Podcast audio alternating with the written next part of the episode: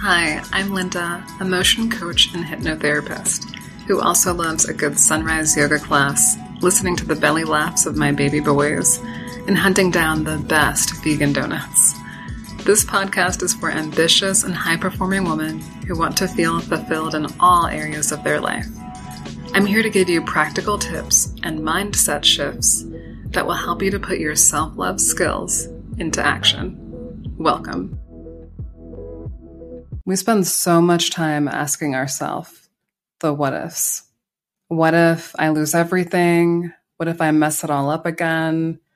What if they leave me? What if I'm all alone? What if they see me for who I really am? Really am, emphasis.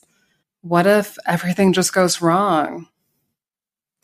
We spend so much time and attention focusing on these kinds of what ifs when really we need to be asking better questions. What if everything worked out? What if we are right on time? What if everything is actually going according to plan?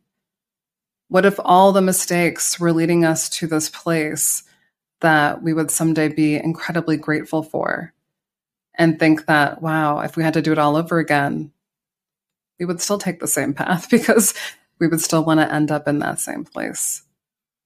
What if the things that we're afraid of never come to pass? What if some of our wildest dreams do come into fruition? What if our imagination can't even really contain or come up with the things that are ahead of us in the best way possible? What if there are people that we haven't even met yet that we are going to love and be loved by and fall deeply in love with? There are so many better questions that we can ask to start getting closer to living the life that we desire and that we deserve. So the next time that you find yourself falling into that trap of asking the same old tired questions, and yes, it's our brains doing what our brains are designed to do, which is to protect us. They are designed to look for the negative in order to keep us from being hurt or from being put outside of the, the, the group our brains want us to belong, our brains want us to be safe. That is the work of our subconscious mind.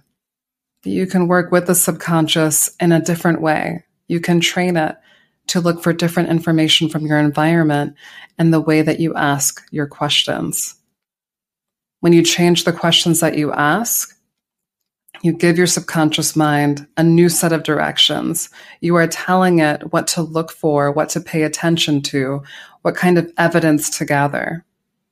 And so the more you train it, the more it's going to work on your behalf instead of giving you this experience of feeling like you're living in a state of self sabotage.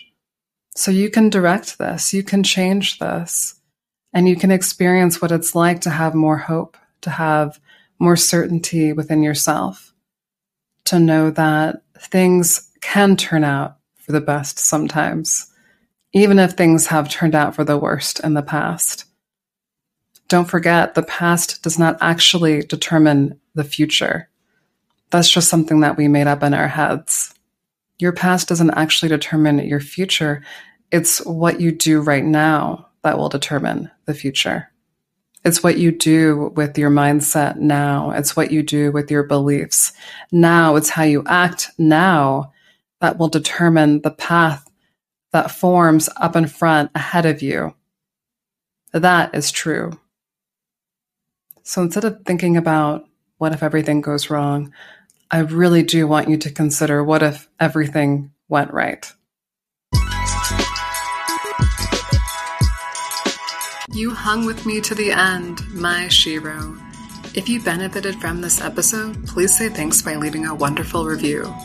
It helps me know what's helping you the most and allows more like minded women to find and learn from this podcast. We don't want to keep all the good stuff for ourselves. See you next time.